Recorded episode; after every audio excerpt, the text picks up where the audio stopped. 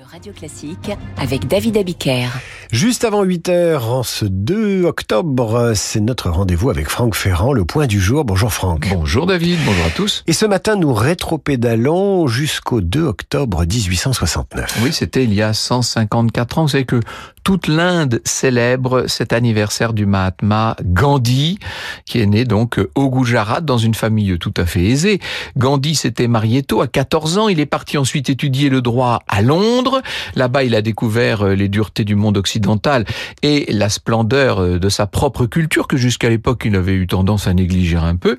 Et après un retour décevant en Inde, il deviendra avocat en Afrique du Sud et c'est là que naît sa vocation au secours des opprimés, en l'occurrence de, de ses compatriotes indiens.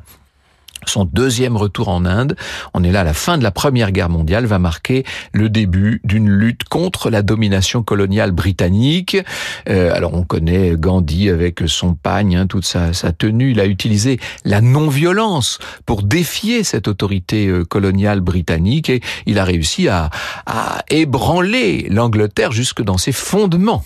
Son pagne et son rouet. Et c'est aussi oui. l'architecte de l'indépendance indienne qui est célébré aujourd'hui. Oui, tout au long des années 20 et 30 au moyen de, de ses discours, avec aussi pas mal de périodes d'emprisonnement, des marches pacifiques, des voyages officiels. Ce fakir à moitié nu, comme l'avait appelé Churchill, a fait plier les autorités de Londres.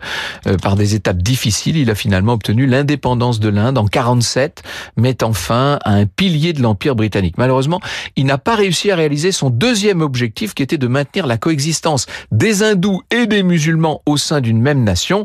Euh, ça, ce sera, euh, vous savez, euh, l'origine d'ailleurs de son assassinat à Delhi le 30 janvier 1948. Le point du jour avec Franck Ferrand, Franck Ferrand qu'on retrouve à 9h05 pour Franck Ferrand.